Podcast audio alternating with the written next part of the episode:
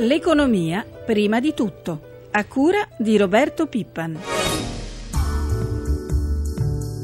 Discuteremo con le parti sociali la modalità di questo beneficio in busta paga e accanto a questo le imprese avranno un vantaggio che sarà fa- un vantaggio che spingerà ad assumere e che spingerà a capitalizzare le loro imprese. Aggiungo un'ultima cosa su questo, tutto questo se si assumono lavoratori a tempo indeterminato. Buongiorno a tutti i nostri ascoltatori da Roberto Zampa. Nella copertina avete ascoltato il Presidente del Consiglio Enrico Letta che annunciava a SkyTG 24 che il taglio al cuneo fiscale, ovvero a tasso a contributi e contributi sul lavoro, sarà il cuore della legge di stabilità. Diamo subito la linea al nostro primo ospite. Si tratta del segretario generale della CISL, Raffaele Bonanni. Buongiorno. Buongiorno. Allora Bonanni, oggi lei incontrerà il Premier Ricoletta insieme ai leader di CGL Will, Camusso e Angeletti. All'ordine del giorno c'è ovviamente la legge di stabilità che dovrebbe essere varata entro metà ottobre. Ieri Letta appunto ha annunciato che discuterà con voi il, to- il nodo di questo taglio alle tasse sul lavoro. Secondo l'Ocse in Italia siamo arrivati al 47,6% del costo totale del lavoro. Cosa vi attendete da questo incontro? Ma ci attendiamo quello che abbiamo chiesto davvero da mesi. A giugno abbiamo avuto anche una grandissima manifestazione eh, a Piazza San Giovanni, tutte e tre le confederazioni, per reclamare una svolta sulla politica fiscale perché la politica fiscale si è rivolta esclusivamente, quasi esclusivamente, sul lavoratore e pensionati che essendo soggetti deboli eh, sono stati costretti, sono costretti a pagare molto più di quello che dovrebbero pagare. Abbiamo chiesto di restituirci i soldi e di questo discuteremo. Poi, siccome i disoccupati li stiamo contando sempre di più a uno a uno, chiediamo pure che ci sia un taglio netto di tasse per chi investe o chi reinveste i propri utili, proprio per dare uno sprone, uno, una spinta agli investimenti e quindi alle assunzioni. Occasione per avere assunzioni. Senta, Letta ha annunciato più soldi in busta paga direttamente già dal 2014, il totale si pensa a circa 4-5 miliardi, ma quanti in più ci saranno poi alla fine in busta paga?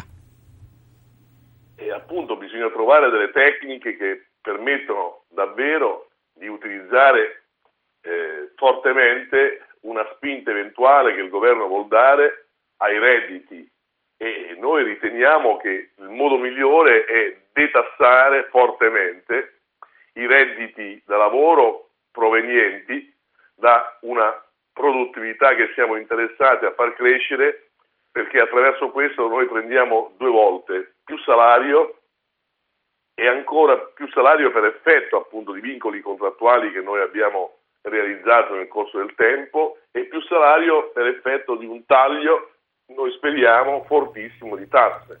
Senta, da qualche giorno si parla anche dell'introduzione di un reddito minimo garantito per le categorie disagiate e soprattutto per chi ha perso il lavoro. Che ne pensate? Che diffidiamo di chi ci vuol portare grandi doni senza discutere. Secondo me è la solita discussione per togliere molte casse integrazioni, soprattutto quelle in deroga. Ecco perché io dico al Ministro eh, Giovannini, queste discussioni le faremo alla fine della crisi, perché se un espediente questo per non dare un sostegno a chi oggi rischia un posto di lavoro, noi non siamo d'accordo. Chiaro. Il ministro dell'economia Fabrizio Saccomanni ha detto chiaramente che l'unico modo per ridurre le tasse è tagliare la spesa pubblica. Ricordiamo che Carlo Cottarelli da anni al Fondo Monetario Internazionale è stato nominato commissario alla spending review. C'è davvero speranza che la spesa pubblica possa essere sfrondata dai rami secchi? Chiediamo da diverso tempo, la mia organizzazione addirittura da 4-5 anni, però la spesa pubblica non è tutto uguale, c'è quella assolutamente indispensabile, orientata a finalità sociali e poi c'è quella di inefficienza, di ruberie, c'è quella che appunto va a alimentare la rendita nel paese. Noi dobbiamo discutere sulla spesa pubblica alla luce del sole e non con fretta e magari poi arrivando ai tagli cosiddetti lineari che vanno in direzione di tutto e noi invece vogliamo separare quello che non va bene da quello che va bene. Ringraziamo il segretario generale della CISL Raffaele Bonanni per essere stato con noi, naturalmente in bocca al lupo per oggi. Grazie, buongiorno. Continuiamo ad affrontare il tema della legge di stabilità con l'economista Donato Masciandaro. Buongiorno professore. Buongiorno a voi. Allora professore, lei cosa si aspetta da questo incontro di oggi? Si faranno passi avanti sul taglio al cuneo fiscale? Io, io, mi auguro che il messaggio di Mario Draghi che valeva per tutta l'Europa, per avere crescita occorre stabilità e riforme, venga, venga accolto. Sappiamo quali sono le riforme. Taglio del cuneo fiscale accompagnato dal taglio della spesa pubblica per rispettare il, la disciplina di bilancio. È ottimista sulla spending review e sull'ingrato compito, direi, che attende Carlo Cottarelli, ovvero revisionare appunto la spesa pubblica? No. Ehm, ci sono degli ottimi professionisti come Cottarelli, il punto è la volontà politica di farlo. Mm, finora non abbiamo visto nulla. Il, il segretario del sindacato ricordava il tema delle inefficienze e delle ruberie, aggiungo anche quello della, dell'evasione fiscale, no, non sono ottimista.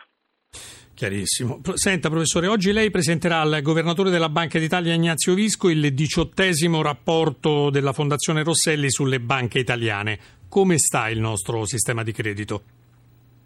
Um, è in una situazione di buona stabilità, eh, però la redditività è decrescente in maniera strutturale. Anche qui occorre una forte riduzione dei costi che passa anche attraverso una politica fiscale che renda più eque, o meglio, omogenee a quelle europee, ehm, gli oneri per le sofferenze. Ecco, resta il fatto comunque che le nostre banche, tutto sommato, rispetto ad altri paesi hanno preso molti meno soldi pubblici per uscire fuori dai guai, no? Certo, però eh, un soggetto stabile, se non è redditizio per un lungo periodo di tempo, alla fine diventa instabile.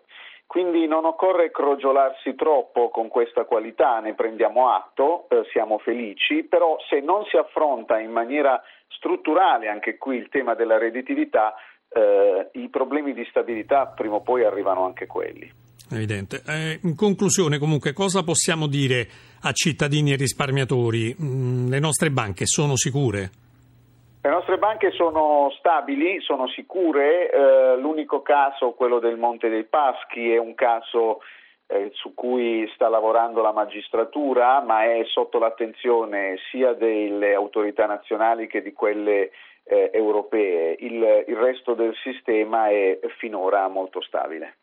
Allora un grazie anche al professor Masciandaro, a presto. Grazie a voi, buona giornata. Restiamo ai temi finanziari e ora parliamo di furti di carte di credito con Filippo Monasterolo, country manager di GPP Italia. Buongiorno. Buongiorno a lei, buongiorno a tutti gli ascoltatori. Allora Monasterolo, di cosa si occupa GPP Italia?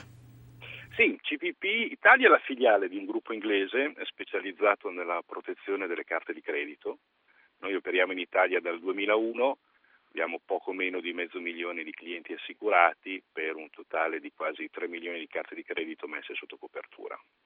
Ma quali consigli possiamo dare ai nostri ascoltatori per evitare il classico furto della carta di credito?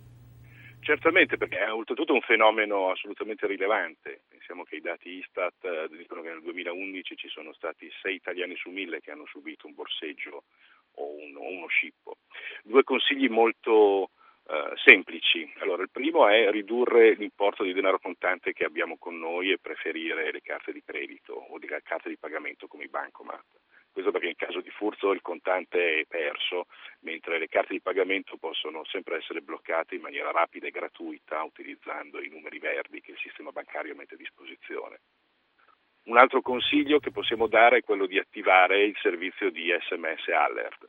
È un servizio che praticamente tutte le banche e tutti gli emittenti carte di pagamento mettono a disposizione, un servizio gratuito che ha un costo veramente limitato e ci permette di ricevere un, un sms praticamente in tempo reale ogni qualvolta un pagamento viene effettuato con le nostre carte. Questo perché non sempre mm, a seguito di un borseggio eh, ci accorgiamo di avere, che ci è stato portato Sì, magari ce ne accorgiamo due ore dopo quando ormai il danno è esatto. fatto. E nel frattempo le nostre carte sono state già utilizzate.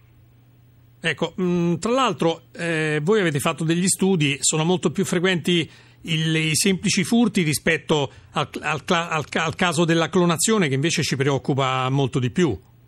Assolutamente, il, il, pubblico è giustamente preoccupato di fenomeni come la clonazione o le manomissioni degli ATM, ma in realtà in base alle informazioni che noi abbiamo a disposizione praticamente un terzo delle sospette frodi che ci vengono segnalate dai nostri assicurati è successivo a un borseggio. Tra l'altro nella clonazione siamo protetti dal sistema bancario, nel furto no. Assolutamente, la clonazione è, è considerata un, un default del sistema e quindi il cliente viene rimborsato in maniera completa da parte delle banche. Se invece c'è un sospetto di un utilizzo che può derivare anche da una negligenza del cliente, questo può essere il caso dello smarrimento della carta o del furto della carta, ci sono delle franchigie che le banche possono applicarci. Chiaro. Un grazie allora anche al dottor Monasterolo, una buona giornata. Altrettanto, arrivederci. Prenderà il via tra poco ad Abu Dhabi, negli Emirati Arabi Uniti, la missione di Confindustria, ABI, Camere di Commercio, Istituto Commercio Estero e Ministero degli Esteri per rilanciare il commercio ma anche le attività produttive italiane in quell'area del mondo. Ne parliamo subito con la nostra inviata Lucia Coppa. Buongiorno. Buongiorno a voi. Allora, di che allora, si parlerà sono... oggi ad, a, negli Emirati Arabi Uniti? Cominciamo subito con i numeri. 114 aziende, 8 gruppi bancari, 4 associazioni imprenditoriali, 15 tra enti e istituzioni, in tutto circa 300 persone che partecipano a questa missione, la 33esima con questa formula, ma di fatto la prima che avviene da quando il governo italiano ha disposto il piano Destinazione Italia che punta proprio a portare investimenti stranieri in Italia.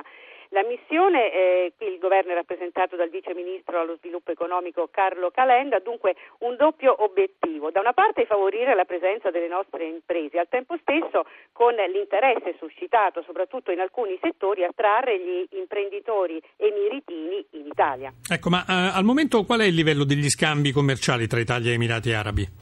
Allora, questo è un mercato molto interessante per l'Italia, rappresenta di fatto il primo mercato di sbocco per le nostre imprese nel mondo arabo. Qui già operano 300 aziende italiane, l'interscambio è in aumento, eh, pensiamo che nel primo semestre di quest'anno si è registrato il 6,5% in più rispetto al primo semestre dello scorso anno, per un valore complessivo di circa 2,9 miliardi di euro. E questo è un mercato parecchio interessante, un paese molto ricco, sesto eh, per il reddito pro capite al mondo, quinto per produzione di petrolio, il terzo per le riserve di petrolio, quarto per l'esportazione del greggio, con un PIL che viaggia sul 4,1% quest'anno. E addirittura si vede al 4,4% già per il prossimo. Quindi una realtà molto interessante, oltretutto è un paese che ha una stabilità politica, dove è stata fatta un'oculata ehm, eh, politica anche dei, dei proventi arrivati dal greggio, ed un paese che punta a modernizzarsi e a diversificare anche la sua eh, capacità eh, produttiva non basandosi più solamente sul petrolio. Un'ultima domanda, quali sono i settori produttivi più interessati? Questa missione ha individuato quattro aree di azione, eh, le attrezzature e i servizi medicali, le attrezzature alberghiere, il settore agroalimentare, oltre naturalmente a quello e il gas, visto che il petrolio qui regna sovrano. I settori in espansione, noi attualmente eh, portiamo qui soprattutto gioielli, oreficeria e apparecchi per energia meccanica, ma puntiamo molto anche sulle eh, infrastrutture e, sul, um, e, sul, e, su quello che riguarda un po' anche l'agroalimentare. Eh, diciamo che già oggi ci sarà stamattina un forum con, eh, con eh, le, le, eh, tutta la, la il, governo, i rappresentanti del Ministero del, del, del, governo emeritino, soprattutto il Ministero dell'Economia, e saranno firmati cinque accordi. Un accordo Grazie. che riguarda il, la ricerca tra il CNR e il Ministero dell'Economia emeritino, un accordo sulla cooperazione bancaria tra l'ABI e la Federazione delle Banche degli Emirati, poi un accordo per eh, la purificazione delle acque tra la Sacer Cav e una società di Abu Dhabi. Ne parleremo nelle, nelle, prossime puntate. Un grazie a Lucia Coppa, grazie mille. Chiudiamo con grazie i mercati finanziari, ci colleghiamo con la nostra redazione di Milano, Giancarlo Zanella. Sì, buongiorno. Allora Zanella, la scorsa settimana per Piazza Affari è stata decisamente positiva. Piazza Affari ha recuperato il 3,37%, adesso dall'inizio dell'anno guadagna più, quasi il, più del 12% eh, dopo la soluzione della crisi di governo e eh, nonostante le difficoltà a mm, licenziare il budget americano che invece pesa sulle altre borse, in particolare questa mattina le borse in Asia, tutte e due negative, eh, quella cinese chiusa, chiusa, a Shanghai per festività, mentre Tokyo perde l'1,21% e Hong Kong mezzo punto percentuale. Ricordiamo anche che il livello dello spread, ovvero il differenziale di rendimento tra i nostri BTP decennali e i Bund tedeschi. La soluzione della crisi ha portato anche in questo caso un beneficio, nel senso che lo spread, la differenza di rendimento, si è ridotta a 245 punti base, ha chiuso la settimana scorsa eh, venerdì al 4,29% l'interesse sul decennale. Da ricordare che a fine settimana test importante per i nostri titoli, giovedì AST di BOT e venerdì eh, BTP a medio e lungo termine. Grazie Zanella, la nostra rubrica economica termina qui, linea di nuovo prima di tutto, una buona giornata ai nostri ascoltatori da Roberto Zampa.